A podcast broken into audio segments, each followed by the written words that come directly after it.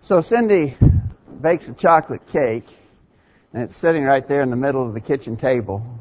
I've already had two big pieces, you know. And you can tell I don't need two big pieces of chocolate cake, but it's still sitting there, you know. And I and I tell myself, don't eat any more, you know. But you know what? I go to the other part of the house and I'm thinking about that chocolate cake and oh man, I go back and get me another piece of chocolate cake. Although I want to quit, I can't. And so I do what I didn't want to do. I think all of us have those kinds of experiences and and uh, if you're like me, the extra pounds show that you have failed to quit when you knew you should have quit, but that's the challenge and that's what we keep battling with. Those kinds of seemingly uncontrollable urges that's what we're talking about. But I want to suggest to you that it's much more serious when sin is involved. And that's what we want to talk about in our lesson this morning. What should I do about the sin that I just can't seem to quit? It's a plaguing thing. It keeps recurring. Something that I know I shouldn't do and I don't want to do it, but it seems like I always fall back into that same trap. What do I do about the sin that I cannot quit? That'll be our study this morning. Thanks for being here today. What a beautiful day we have. What a great opportunity to be together in the worship of God. Uh, makes this a very special day to be sure. And we're glad that you've chosen to be a part of this. Thanks for coming this morning, joining in this period of worship. We pray that God will be glorified by our worship service this morning. We think that we do that by carefully trying to worship Him as He has, has prescribed in the pages of the New Testament. And so as we worship together this morning here at College View, we'll be trying to do everything based upon the authority we find in the Word of God. And if you wonder why we're doing something this way or have questions about that, please ask and we'll try to give a, a Bible answer and explain uh, our methodology because we're trying to do just what God said just the way that He said. We're grateful for everyone here. We're glad for our visitors. Thanks for coming. Please come again whenever you can. What about this sin that I cannot quit? You know, this, this idea of something that has been plaguing me for some time. It's a recurring thing maybe. I've, I've fallen victim to this uh, several times, and maybe even uh, I've tried to get past it, but it seems like I kind of keep slipping back. What do I do about a situation like that? I think a lot of Christians deal with that sort of feeling. How would we answer? Well, first of all, I think we should stress that sin obviously is a universal problem. It's easy for any individual to get down, get depressed, and maybe feel like you're the only one who's ever had to deal with a thing like you're dealing with. But that's simply not true. Uh, your situation is unique in, in particulars, but in general, all of us are always battling sin. In fact, on a daily, continual basis, we're at war with Satan, and we have to, we have to fight this fight. In Ecclesiastes chapter 7, Verse 20, wise Solomon said, There's not a just man upon the earth that doeth good and sinneth not. Solomon said, search the world over if you want to, but you're not going to find one who hasn't sinned. And so everybody is dealing with this problem. We wouldn't want you to think that you're unique or different in that regard. You are dealing with sin like we all are dealing with sin. Understand that. In Isaiah chapter 53, in the passage that Anthony read for us earlier, the very famous prophecy of Isaiah 53 about the redemptive work that Jesus would do on the cross of Calvary. It's a beautiful text. We, we read it often. Uh, men, when they lead us in observing the Lord's Supper, often read from Isaiah chapter 53. It's an amazing text talking about what Jesus would do when he went to the cross and how he suffered and bled and died. Why? Why was that all necessary? Well, it was necessary because what's said there in verse 6, all we like sheep have gone astray. We have turned every one to his own way. That's why Jesus had to die on the cross of Calvary. That's why his blood had to be shed. Notice, because all we, like sheep, have gone astray. And so this is certainly a universal problem. In Psalm 130, verse 3, Psalm 130, verse 3 says, If thou, Lord, shouldest mark iniquities, O Lord, who shall stand? Notice, uh, the psalmist is saying if God kept a record of what we deserve based upon what we have done, no one could stand. Now, uh, certainly we believe that God uh, is, is, aware of and, and, and can certainly call to our account the sins we've committed. I don't think this text is denying that God does know our sins. But it is suggesting that for all of us, If God kept a record of the sins in, in the sense of which He was going to reward us or, or, or deal out to us what we deserve, no one could stand. And so we're just using those verses to stress. If you're dealing with a particular sin in your life, maybe a recurring problem in your life, please understand that all are dealing with sin. It is a universal problem. Further, then, we would suggest what you need to do is stop making excuses about that. Um, we're all pretty good at excuse making. I think as Christians, I think that Christians sometimes are excellent excuse makers for their their failures. They excuse themselves for one reason or another. But you know, excuses are just that, and excuses are not legitimate reasons typically for why we're failing. I remember the old story, I've probably told it before, but the old story of a, a fellow who was out working in the field with his young son and his neighbor came. And his neighbor asked him, he said, can I borrow your axe? And the man said, no. He said, we're having soup for supper. So the guy said, okay, well, thank you anyway. And he went his way. And, and after he was gone, the, the young son said to his dad, he said, what do you mean? He asked for an axe and you said he couldn't have it because we're eating soup for supper. And his dad explained, he says, when you don't want to do something, one excuse is as good as another. And that's the truth, right? That's the truth. And unfortunately, spiritually, that's the case too. Sometimes we make just silly excuses. I, I, I tell you what, if, if we could hear ourselves as others hear us, making silly, flimsy excuses for our spiritual failures, it would be awful. We need to stop making excuses. Sin's a terrible problem. We're battling sin. Making excuses doesn't help at all. In Luke chapter 14, Jesus told of a man who invited others to a great feast that he had prepared. You know this story. In Luke chapter 14, beginning verse 17, he sent his servants, he sent his servant at supper time to say to them that were bidden, come, for all things are now ready. And they all with one consent began to make excuse. Notice, they were going to excuse themselves why they couldn't come. Well, what was the reaction of that man who had done the initial inviting? In verse 24, he said, I say to you that none of those men which were bidden shall taste of my supper. And so in this story that Jesus told, the man who had invited and then everybody started making excuses why they couldn't come, he said, well, they're just not going to participate in what I've provided. The lesson, of course, is about God Himself. This is how God views our excuses. When we try to excuse ourselves in the, in the serious matter of soul damning sin, God sees it that way. Excuse yourself if you will, but it's not going to stand with Him. And your excuses are going to cause Him not to give you the blessings that He wants to give. Stop making excuses.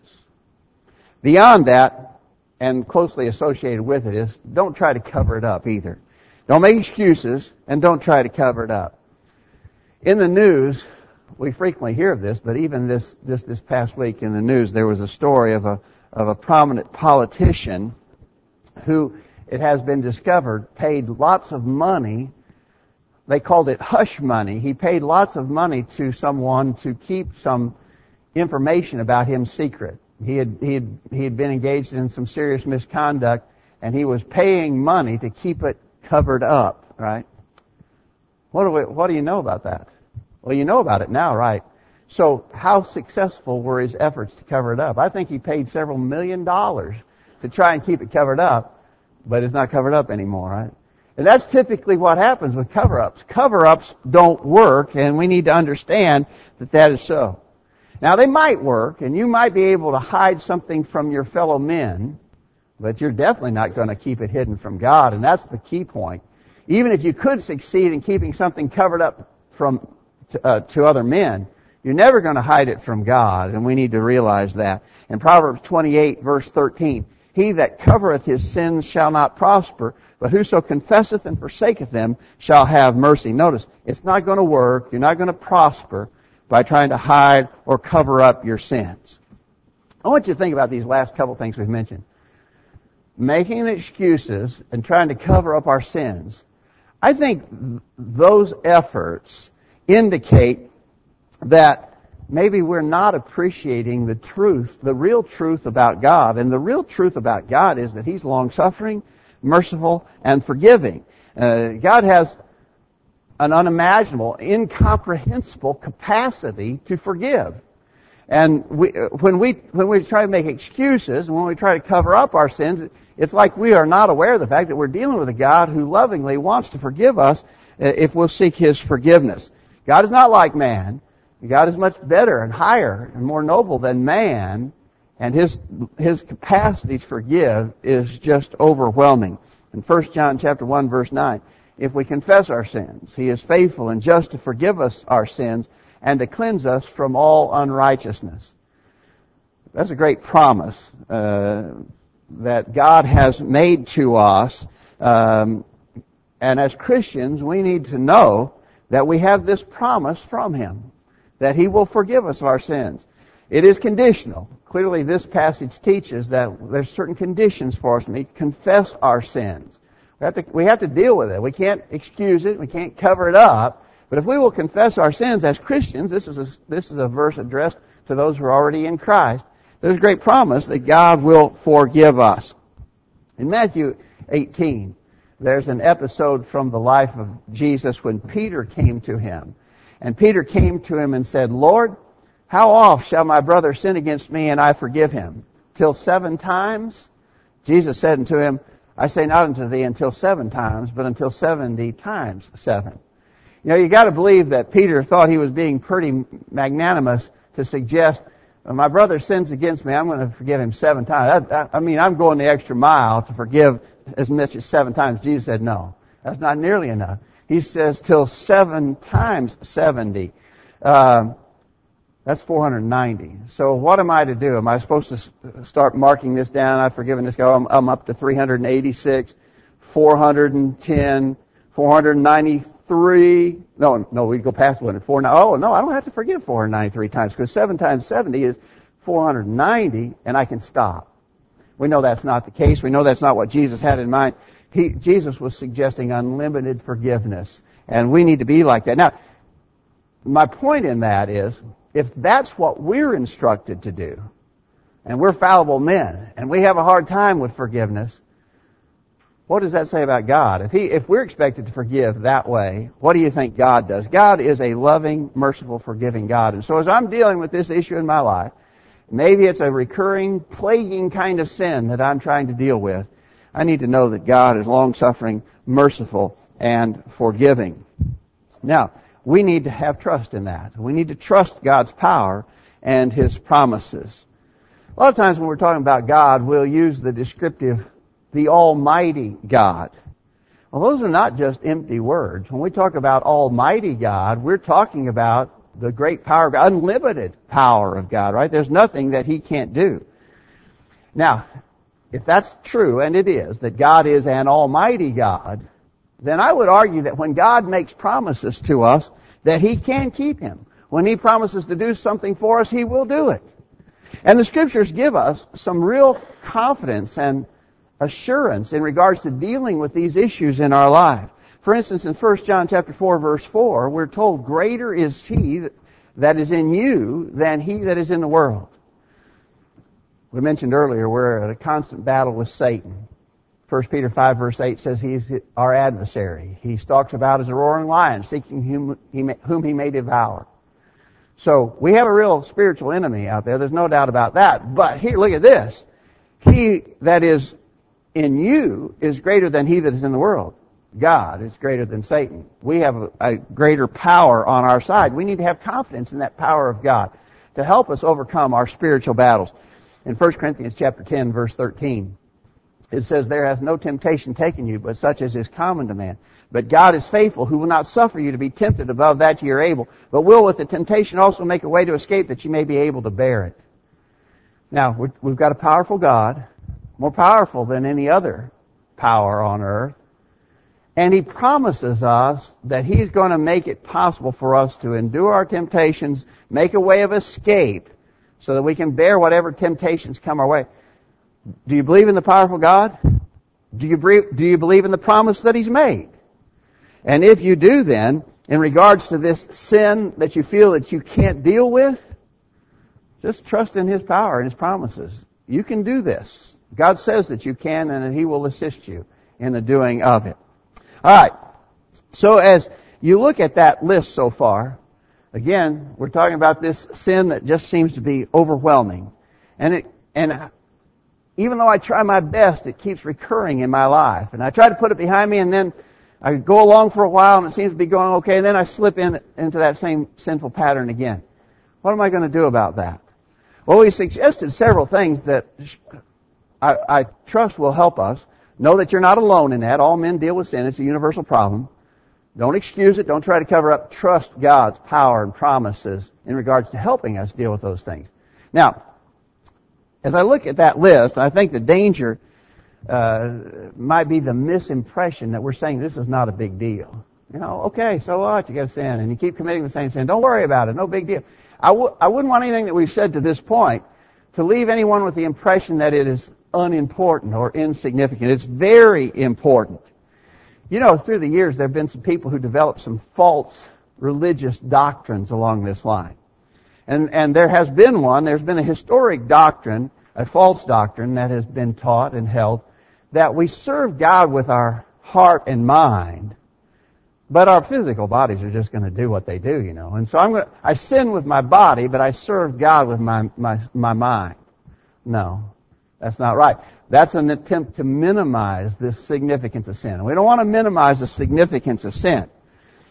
And so, what else do we say about this sin that I'm, that I'm battling in my life? Well, I think we need to use the spiritual tools that are revealed in God's Word. God gives us some, some real helps. It's not just subjective, you know, idea. There's some, there, there's just some real objective things that we can do. For instance, obviously one of the things we can do is pray about it. In Philippians chapter 4 verse 6, be careful for nothing, but in everything by prayer and supplication with thanksgiving, let your requests be made known unto God. I'm convinced that as Christians, we do not fully appreciate the powerful tool of prayer that we have. And I wouldn't want to ask a survey of people about how often you pray or how frequently you use prayer in your daily life, but my guess is that for most of us, it's a lot less than it ought to be. We need to pray. Prayer is powerful in so many different ways, but it's especially powerful in regards to this problem we're talking about this morning. The sin that seems to keep coming up. Pray about it. Deal with it. Talk to God in prayer about it. Another thing that's mentioned in the scripture that I don't think we talk about often enough is fasting. In 1 Corinthians 7 verse 5, Paul says, give yourselves to fasting and prayer. Often fasting and prayer are linked together. Um, it may well be that for all of us, uh, we need to think more seriously about using fasting as a tool to help us spiritually. Um, I don't think fasting is mandated in the scripture, but it's often mentioned in the scripture and linked almost always with prayer. And so if we're dealing with a really serious problem in our life, this, this sin that I can't seem to get a control of in my life, prayer and fasting might certainly be appropriate to deal with that. Studying God's Word is definitely necessary. Psalm 119 verse 11, Thy word have I hid in my heart that I might not sin against thee. Notice that. That, almost, that almost directly answers our question we're talking about this morning, doesn't it? I don't want to sin against God. What, what does this verse say? I do, so that I won't sin against God. Hide His Word in my heart. Well, I can't hide His Word in my heart if I'm not busy studying His Word. And so, to keep from sinning, I need to spend more time in the study of God's Word. That will help for sure. And it's not just sort of a, a speed reading course through the Bible. If you ever, you ever know anybody, I, I never took one of those speed reading courses, but I know some that did. My brother did years ago when he was in college. He had so much material to cover. He took a speed reading course so he could get through it all.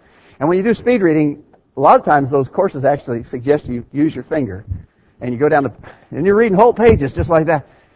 I wonder how much you're getting out of that. Well, I guess obviously enough maybe to pass a cursory test of the material, but I bet it's quickly forgotten if you don't spend any more time in it than that. What does the Word of God suggest? Not only read and study it, to, but to meditate upon it. 1 Timothy chapter 4, beginning verse 13. Give attendance to reading. Meditate upon these things. Give thyself wholly to them. I think we uh, when we think of meditation today, we think about it, uh, almost have redefined the term. We think about somebody, you know, sitting cross-legged with his arms folded and maybe uh, humming a chant over and over again, some kind of a repetitive phrase, and he's, and, and that's meditation, you know. Well, that's not this kind of meditation. This kind of meditation is talking about seriously considering the truths that are in God's Word. It's not just a cursory reading. It's not speed reading through the Bible. It's reading the Bible and then carefully thinking about it, making sure we understand it, and then considering how we can make application of it in our lives. And so we really need to meditate upon the Word of God. So we've suggested prayer, and maybe prayer linked with fasting to try to overcome this sin. Certainly studying God's Word, seriously meditating upon the Word of God, all of those things that go into it. But I'll tell you another powerful tool that, that is in our tool bag as we're trying to overcome sin in our lives, and that's our brethren. We just studied this text in our Sunday morning lesson in Bible class, but I remind you again, Galatians 6, verses 1 and 2, Brethren, if a man be overtaken in a fault, ye which are spiritual, restore such a one in the spirit of meekness, considering thyself, lest thou also be tempted, bear ye one another's burdens, and so fulfill the law of Christ. We have a great resource in our brothers and sisters in Christ. And so, use that resource. If you're having an issue, I think in our Bible class this morning, Bonnie said, be willing to swallow your pride and and confess to your brethren that you need help dealing with this. And let them help you bear that burden. You know, I, I can't bear your burden if I don't know what your burden is. I need to know you, but I also need to know what your burden is. And if you tell me, I maybe can be more help. And vice versa, by the way. If I tell you my struggles, maybe you can help me with mine. But we've got to be willing to use that resource. Uh, as, as we said in class this morning, this is a powerful thing that God has designed into the church for our well-being. That we have brothers and sisters in Christ who can help us and encourage us along the way. All of those things that we just mentioned, I would suggest are in the realm of spiritual tools that are revealed in God's Word that we can use to deal with this problem of sin. And then finally, let me suggest to you, just don't give up.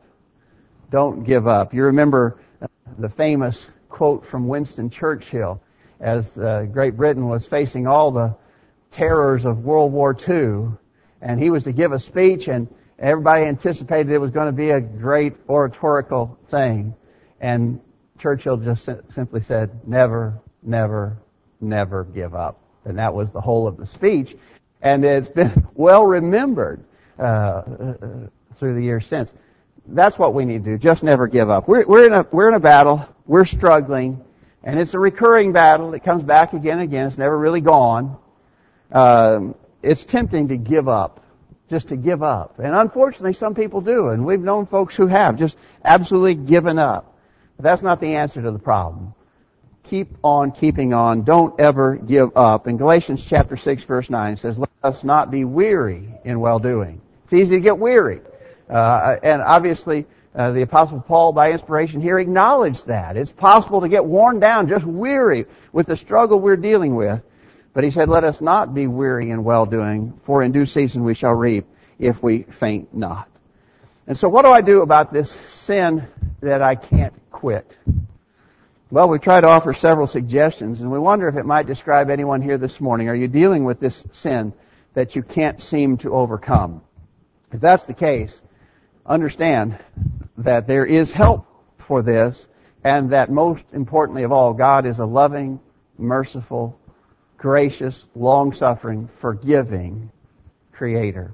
And He wants to have a relationship with you. And so, take advantage of all that and all that we tried to mention from God's Word this morning. Are you subject to the invitation of our Lord Jesus Christ? Are you a Christian already, but you've not been faithfully serving Him? Why would you want to linger in that condition any longer? Come back to Him in repentance, confession, and prayer. If we can help, we'd love to pray with you and for you this morning. If you're not yet a Christian, if you've never obeyed that simple gospel plan of salvation, hear the truth, and that's, that plan is, by the way, hear the truth, believe it, repent of your sins, confess your faith in Jesus, be baptized for the remission of sins. If you've never done that, we're ready to assist you. Uh, we'd be ready to study with you more if you need that uh, before you make your decision. If there's anything we can do to help, let us know while we stand and sing this song my life